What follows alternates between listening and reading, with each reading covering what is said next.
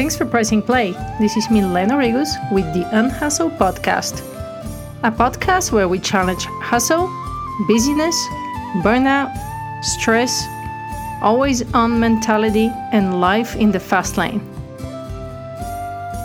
A podcast where we transform lives, inspire change, and shift perspectives. A place where we redefine a new, or shall we say, an old way of living. We share stories of people who will inspire you, challenge you, and motivate you to unhustle, claim back your time, follow your dreams, and live a happier, healthier, and more fulfilling life. Thank you for joining us. Now let's dive in. Hi, Ashley. Good morning. Hi. Good morning. It's so nice to finally be together. Finally, we made it. there was a few rescheduling um, conflicts, but we got it done. We did. We persevered and found That's a time right. to together. so thank you so much for taking the time today. I know we are all running around changing people's lives, so uh, I really appreciate it. And um, I wanted to just touch base with you today and ask you a few questions and um, make that available to um, both of our audiences, people, tribe. So um, I'd like to just give people an idea of who you are because um, I think your life is um, is quite exciting. It's been a you've been on an exciting journey. Mm-hmm. So Ashley, um, after 15 years working in commercial commercial real estate in New York City, Ashley Graber changed the coast um, she lived on and the direction of her life all at the same time. And she went from real estate to the world of psychology and meditation and mindfulness. So I love that and definitely want to talk more about this. Mm-hmm. And he also came to these practices after getting sober. And in the decade plus since, you now run a busy mindfulness based psychotherapy practice in Santa Monica, and you work there with adults and young children. Mm-hmm. So, Ashley's unique combination of psychotherapy, trauma reprocessing, and meditation and mindfulness practices make her sought after educator and speaker. I love what you do. So, I really, really want to talk to you about a little bit about your story. Tell me how you got to what you're doing. I mean, that's a, that's a lot of transition in your life. That's a lot of uh, it's a lot of changes happen. So walk me through it. Sure, I would love to. So, you know, I I come from a family of business people. And so I just sort of naturally thought, and real estate at that. And I, so I just naturally thought that's what I was supposed to be doing. And, you know, the supposed to is the key word there. And so uh-huh. I did. It was sort of what I knew. And I did it actually in San Francisco. And then I moved to New York City and I was a commercial real estate broker. And I was good at it. And I think for the most part, I enjoyed it. Um, I was in New York City at a time when there was a massive boom in real estate. So I was walking people like Helmut Lang around Soho, showing him space. And I really thought, oh, I've arrived. This is it. Mm-hmm. Um, and then 9 11 happened. And when it did, retail real estate, which is what I was doing, all but stopped. And I just sort of naturally went into commercial real estate. I mean, into, excuse me, office real estate. And I realized when I went into that that I didn't like real estate at all. What I liked was working with fashion and artists and people like that. And I think I liked working with famous people. You know, I mean, I think that was what sort of drew me to it. All the while, I was deep into my addiction. So ultimately, underneath it all, I wasn't happy or healthy. Mm. So was there like an aha moment? Was there like a specific time in place or a minute or an hour that you're like, nope, this isn't me? Or will it happen more gradually? How how how was that for you? It's a really good question. So perfectionism has been a really big um, problem in my life up until getting sober. And the perfectionism kept me from saying I had a problem however, at a certain point, um, which was actually some years after living in New York City, at a certain point, I remember thinking, I'm going to have to do this for the rest of my life. And I remember saying a prayer. I'm not particularly religious, but saying a prayer that I would sort of be saved. And soon after it, my prayer was answered, just not in the way that I, I, sort of visualized it happening. And I went to my father and said, I have a problem. And I said, I don't know if it's the drugs and, and alcohol that's causing the anxiety and panic, or if it's the panic that's causing the drugs and alcohol, but whatever it is, I need help. Mm. And I moved out to um, Malibu, actually, because I live in Los Angeles now. And I went to rehab there, and I really had no idea what I was going to do sort of afterwards. I just knew I needed help in that moment. And lucky for me, I couldn't see beyond the end of my nose. And in that rehab, I met a guy called Richard Burr who became my first meditation and mindfulness teacher.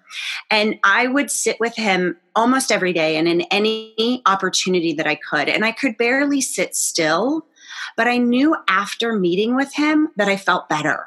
And mm. I couldn't sort of figure it out. I couldn't make sense of it because it felt so difficult to sit still and it felt so difficult to do the practices that he was ask, asking me to do. But I could see that slight shift that something about it made me feel better.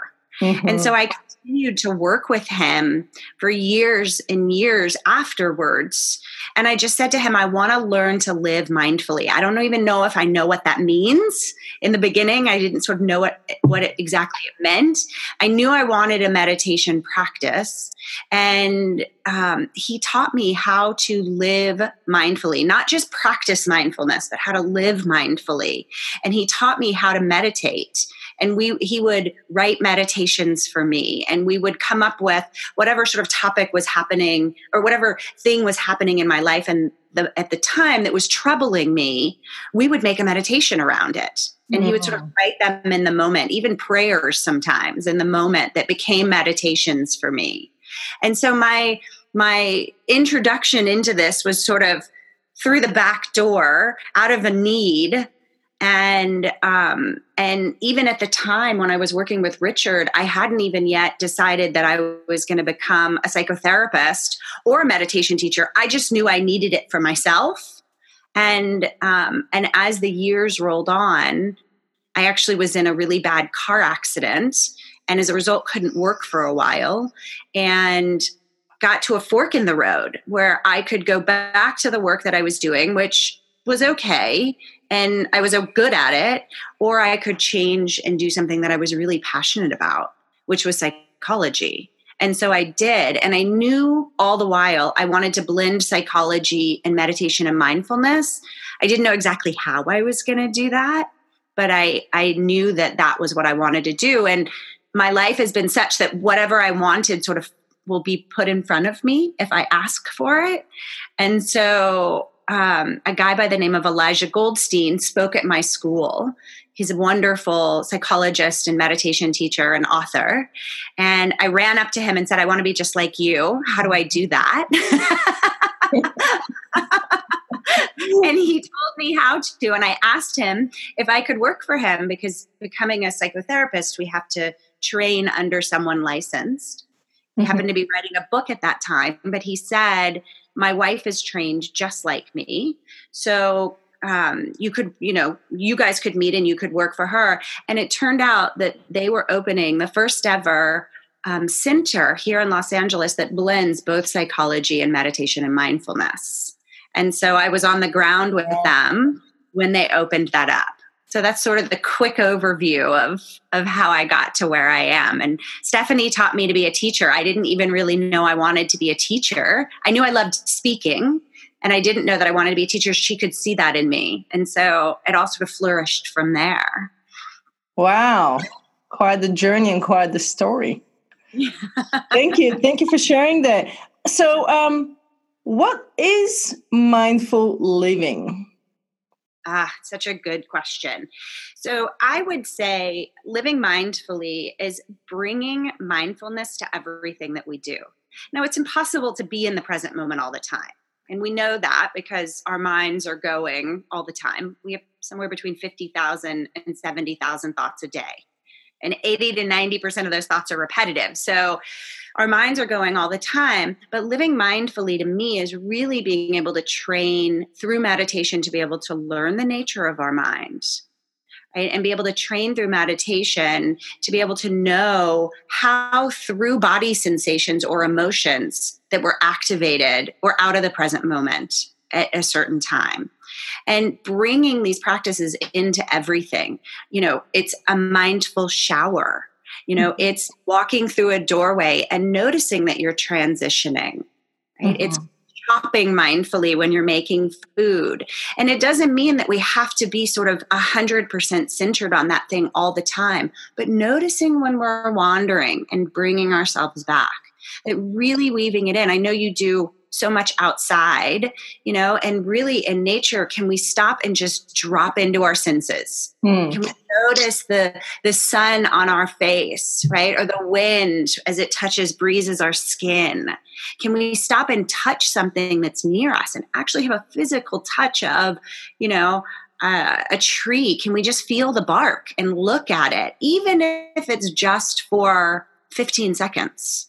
You know, to me, that's doing it all the time. Yeah, yeah. And I myself have changed my life a lot. I mean, I used to just be so not present and not mindful. And now I'm on the opposite side. So I've noticed that transition in me and I love it. I I I I love it. It's just um it's so cool when you're actually present and aware whether you're speaking with somebody uh, whether you're you know working whether you're outside in nature whether you're cooking. I mean it's just that mindfulness in everyday life um, to me is is key to happiness. I mean it's like you show up for the world and mm-hmm. and you're 100% focused on on something. But a lot of people and technology clearly is is distracting us from that. And a lot of people have a lot of stuff going on in their minds. So um,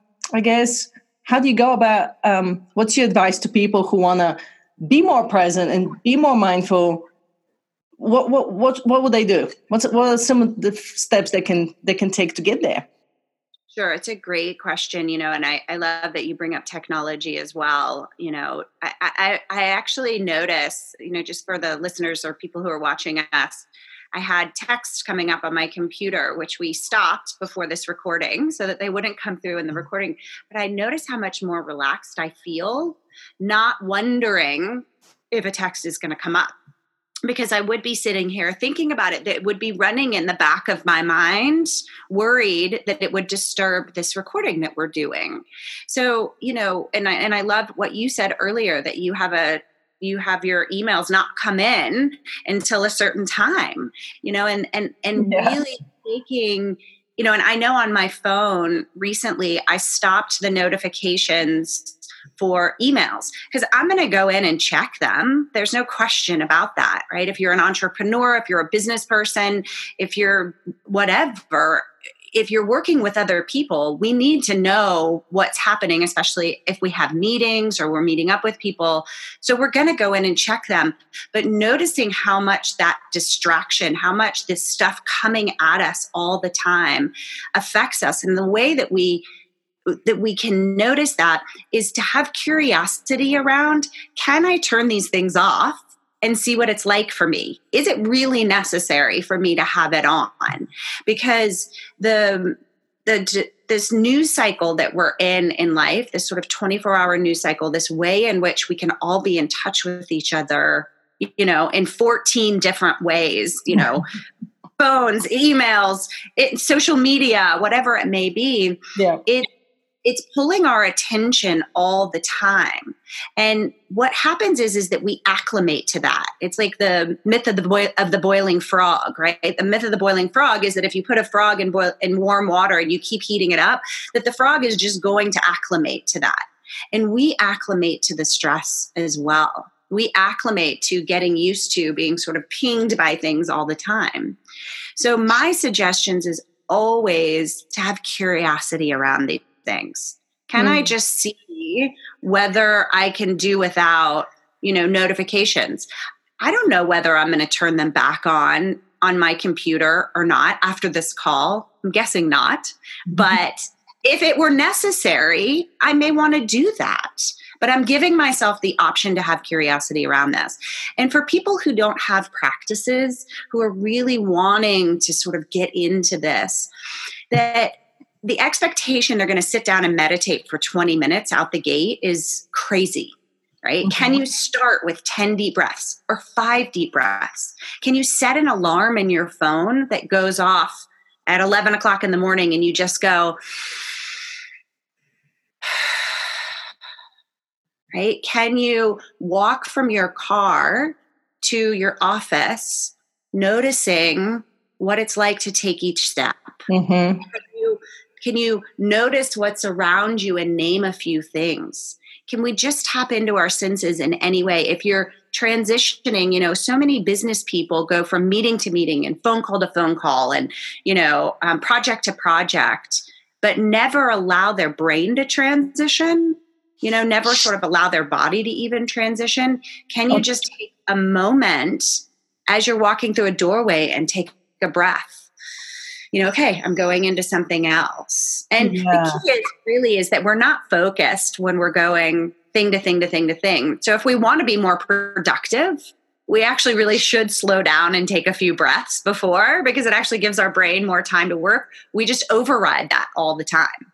So bringing curiosity to if I stop for a minute and take a breath before I go into the next meeting, what's that like for me? What do I notice? And I, so I would notice that they feel better and more focused. You're so on point. And I've changed a lot about the way I work. Mm-hmm. So I can, you know, I can change um, so I can so I can allow my brain to focus. So for example, I used to multitask, you know, listening to a podcast or listening to something in the background while working on a project. I can't do it anymore. I realize that I, I, my brain is either there or here, and and I'm not doing neither one of them a service if I'm doing both.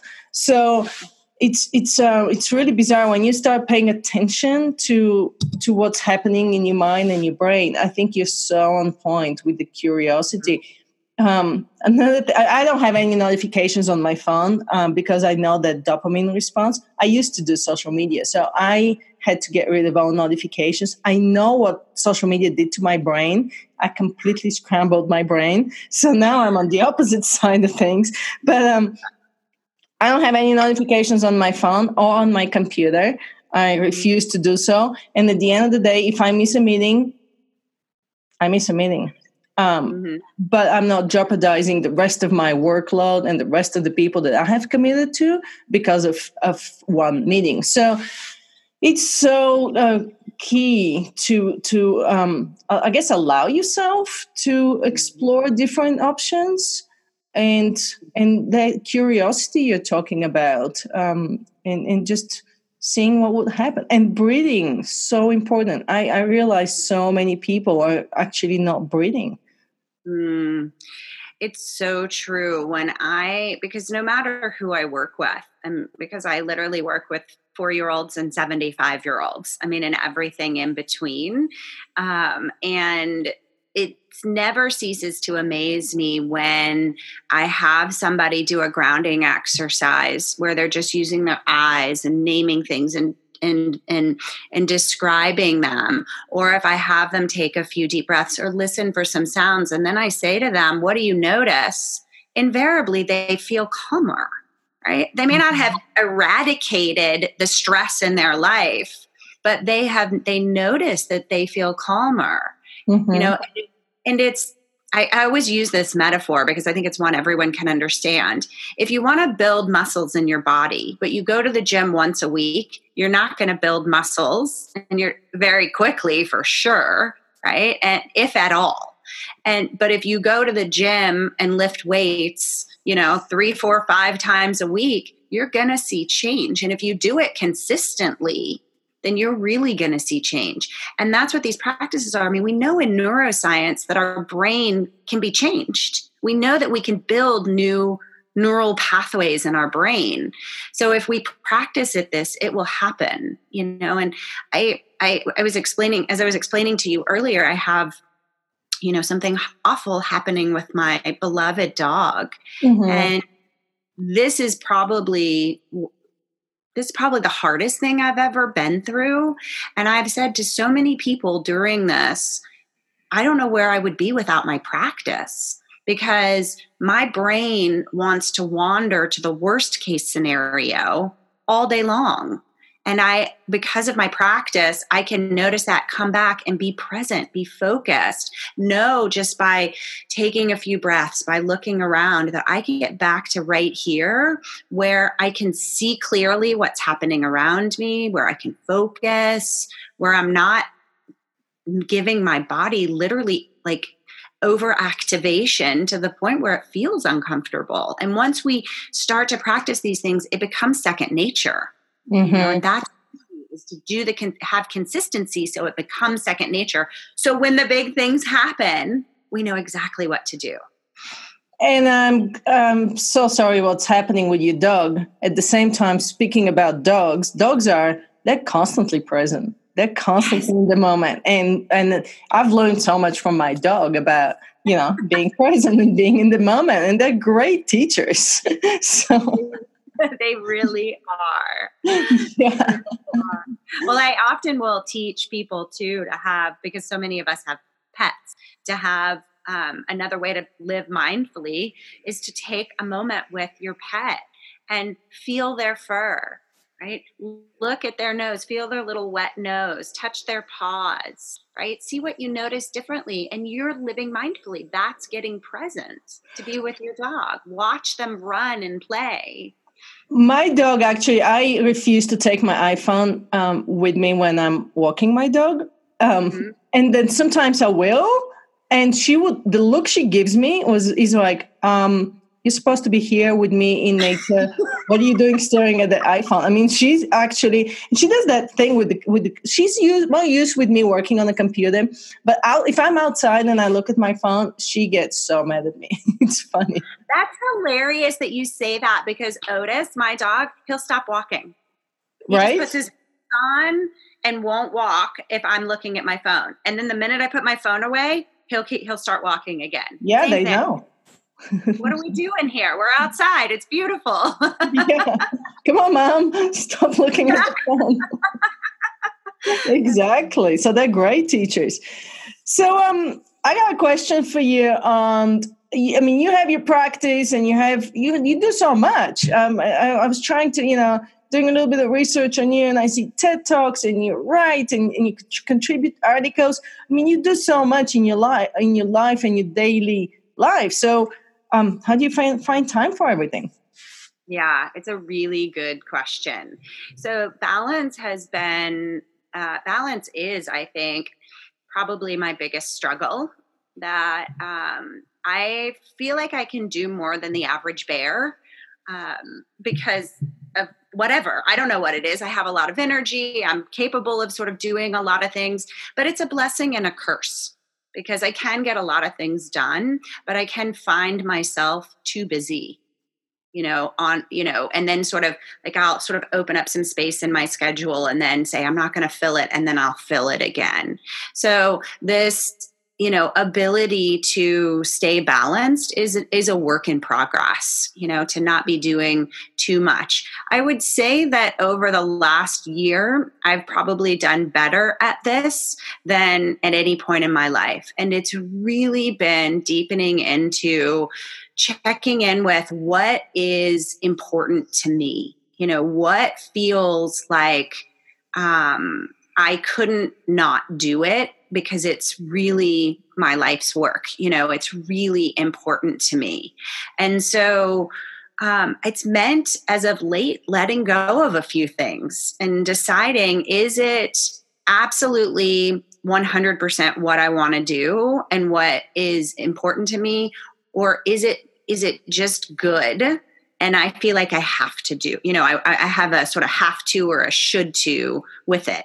And I really check in with myself around when I think about this thing, what do I notice in my body? Does it feel like a yes or does it feel like, oh, there's some resistance to it? And, you know, the fact is, is that you know the things that come along like ted you know the ted stuff and um you know even the column and things like that you know i love doing things like that and i just find a way to do it without overdoing it so i have certain hours of the day that i work and I don't work at certain hours of the day and it's early in the morning and I'm not like a night person. Mm-hmm. So if I can't fit it into those hours with and I don't mean working nonstop, but if I can't fit my work into those hours, then it's too much work for me. So I have really had to look at, you know, is it worth it to me to do more and be um, stressed or is it worth it or do i want to give myself that and you know as i said it's a work in progress but i manage to do the things that i love in the hours that i have sort of set aside for myself but i'm very strict about those hours how many hours do you would you say you you uh, work in a week Oh, I don't know actually exactly because I mean that's a good question. I've never actually added it up. Um, you know, the first few hours of my morning, I don't work. I don't do any work, and um, and I don't do work after eight p.m. and I and I really only work until eight p.m. one night a week. Um, no, two nights a week. Excuse me. Um, I mean, I would say there's 40 hours in there. I've never actually added it up mm-hmm. because mm-hmm. depending on sort of how many clients I have face to face, how many presentations I'm doing, any teaching that I'm doing. Mm-hmm. It's changing based on some of the things that aren't ongoing. My, my, of course, my one-to-one clients are ongoing, but whatever else I have in there, it changes. So based on that would be how much time I'm sort of spending on things. I may not spend as much time in a week if I'm not preparing for a presentation or preparing for um, mm-hmm. a talk of some sort. So you mentioned some really, really key key things in there. I kind of want to recap a few, uh, but uh, mm-hmm. basically, knowing your values and knowing what's really important to you, and doing your commitments from that perspective. Mm-hmm. Um, I got this right, yeah. Mm-hmm. But then also touching into your your body intelligence and tapping in and asking your body instead of just your head is this really important for me and does that really resonate with my body i think that's key there as well and then it sounds like you you don't really have a strict um, work time schedule but you you kind of ebb and flow.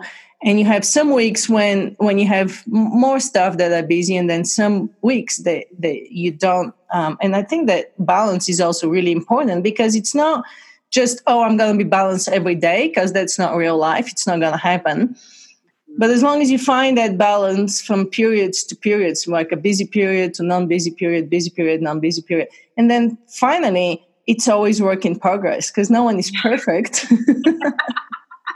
but I like all these all these takeaways. Thank you so much. Um, well, I think you know just to add one more thing to that. You know, we teach what we most need to know, right? And you know, one of the reasons that I teach this stuff is because I'm challenged by it too. You know, trying to stay balanced and stay present and do all of it. So that's so true. And so, um, in the um, off times, how do you take care of yourself? What are you some mm. self care practices that you do? That's such a great question. So uh, I love to dance, and. Dancing for me is uh, the ultimate freedom. It's my body feels amazing in the process of it and afterwards. So I do a lot of dancing, and that could mean in a dance class, like a Zumba class or a hip hop class or something like that. Oh it could also mean that I'm jamming out to music in my house and or my backyard and dancing around. I'm coming over to your Do you house for party. Anyone who knows me knows that that is happening a lot. Um, and then I also love to hike. I mean, it's probably like my second. You know, I don't even know if dancing or hiking if they're first or second. But those are my my great loves of of moving my body. Um, I do, you know, anytime I can get outside, I do, even if it's I have a lovely backyard, which I find myself laying on my back often in and just staring at the clouds. Nice. Just grounding down into the earth. I love to travel and I set aside as much time as I can to do that you know, and then the sort of ones you would expect, you know, regular meditation. I get really good sleep. Mm-hmm. Uh, I love a good manicure and pedicure and facial um, or massage, any of those things, and spending time with family and friends. You know, really just no phones, no distractions. Um, hanging out, you know, with people and um, and connecting. That's a really important piece. I'm at, at and what people would describe as an uh, an extroverted introvert, which means I love to be around people and spend time with them, but it also takes my energy when I'm around a lot of people. So, um, part of my self care is also regaining my energy by being quiet. And it doesn't necessarily mean I'm sitting in meditation, but I also just need to be quiet and with not a lot of distraction to refuel my energy. Mm, interesting. If you were to um, go on a deserted island, what's one thing you would bring with you? Oh, such a good question. I mean, my immediate thought is Otis, my dog. of course. Think yeah, but I think if it weren't Otis, then it would be a way to be able to play music so I could dance. There you go. I love it. I yeah. love it. Yeah. Um, well, um, what advice do you have for people who are hustling? Oh, good question. I love your whole idea of unhustling. Thank you. Um, yeah, you know, a lot of what we've talked about today, you know, really, I um, I was suggested to me by um, my mentor Sam to read um, the book Essentialism by Greg McKeown. Uh-huh. Um, that's what I was speaking to before. Of is it really important to me? You know, when I check in with my body, what is it telling me? Is it telling me that this is something I want to do, or is this something it's telling me that I should be doing?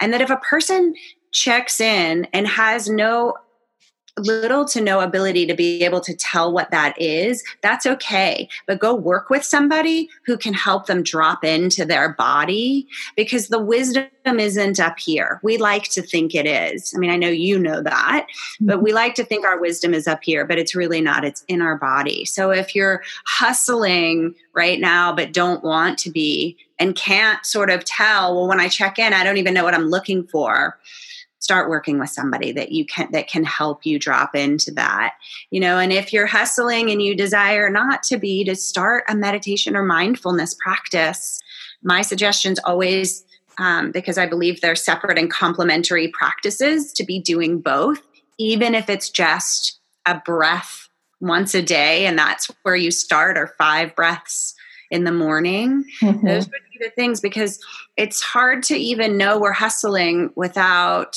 the awareness that we're hustling you know? So the practices will help us start to see how much we're doing that. Um, and you know if you're hustling and you feel like you can't to really work with somebody that can talk you through that because you can hustle for a long time until you hit a wall and you stop hustling. And it happens to everyone. And we think we're immune to it. but I think we've probably all done it at some time or another. And the speed at which we hit that wall is usually pretty fast. So um, I would say to really try to work with somebody. I mean, of course, I'm biased to, you know, therapy, but coaching and, you know, even somatic work, just anybody that could help you to to be able to not only check in but to slow down mm-hmm. um, mm-hmm. for the sole reason of being able to go longer you know i mean yeah.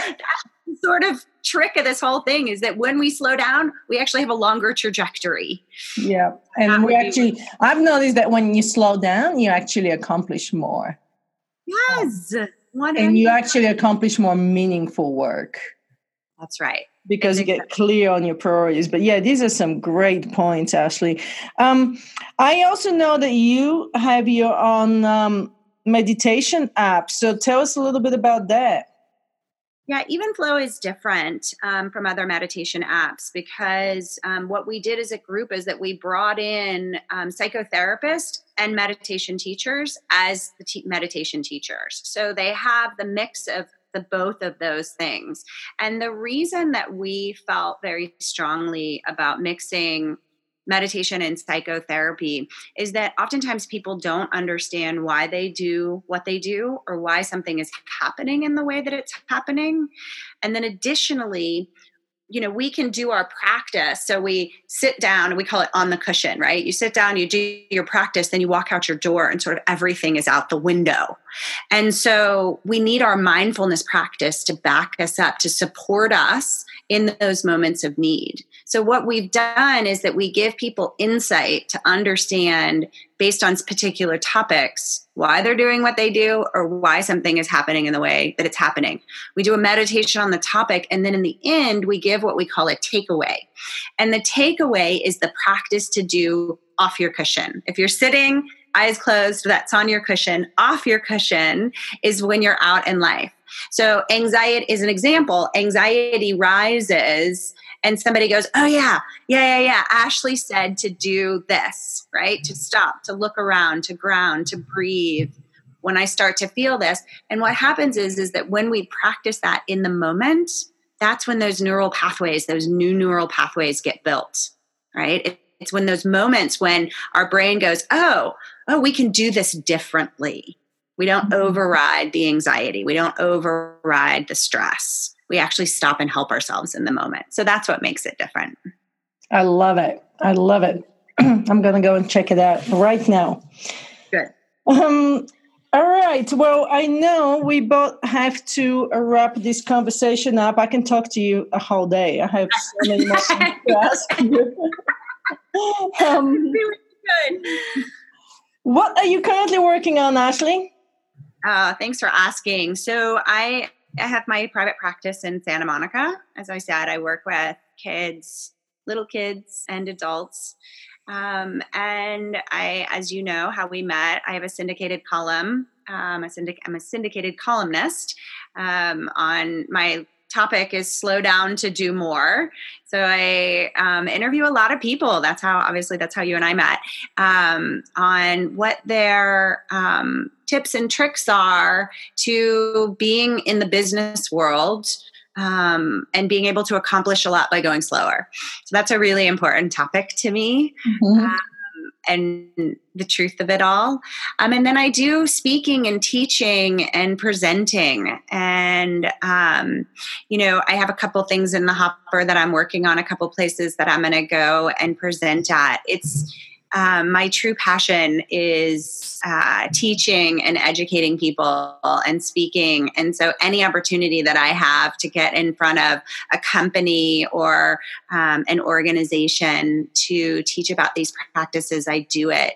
Um, I I really fashion myself as um, a person who makes these this stuff simple um, because it's simple it's not necessarily easy, but it can be very simple. And so my work is really getting out there and talking to people about it so that people can have a realistic practice, not one that they um, just sort of grab onto every once in a while. I love it. I love it. I'll be following you around and hopefully we can meet in person somewhere. I would love that. We're not too far from each other right now. But. Yeah, not at all. Not at all. Okay, where can people uh, find out more about you and connect with you?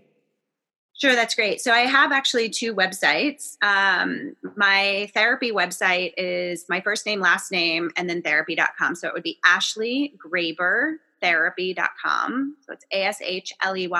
I think you'll probably have it in this G R A B, like boy, E R, and then therapy.com. And then my syndicated column is at just justashleygraber.com. But you can also find that from my therapy website.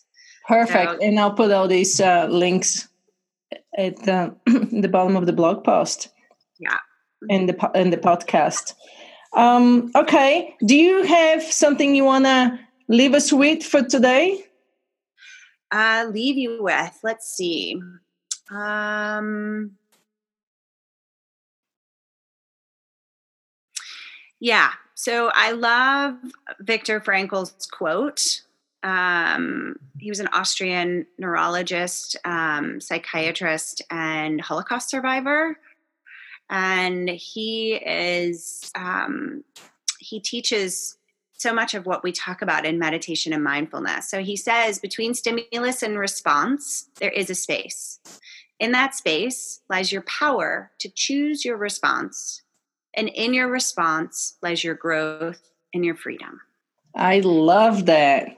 Yeah. So that is what we talk about in mindfulness that if we have a stimulus and a reaction, they go hand it, they go one beat right behind each other. But when we start to practice mindfulness, we can have a stimulus, mindfulness, and a response. So I just say we can change our lives and feel so much better when we do these practices. I love that. Thank you so much, Ashley.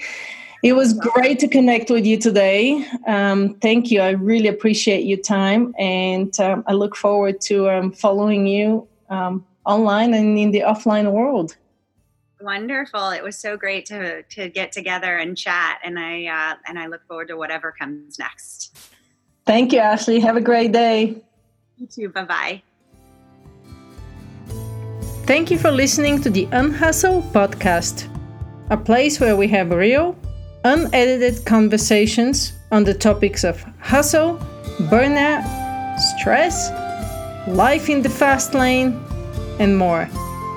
We hope you enjoyed it as much as I did interviewing our guest. Connect with us at unhustle.com and follow us on social media at unhustle experiences. Thank you for listening today. Stay unhustled.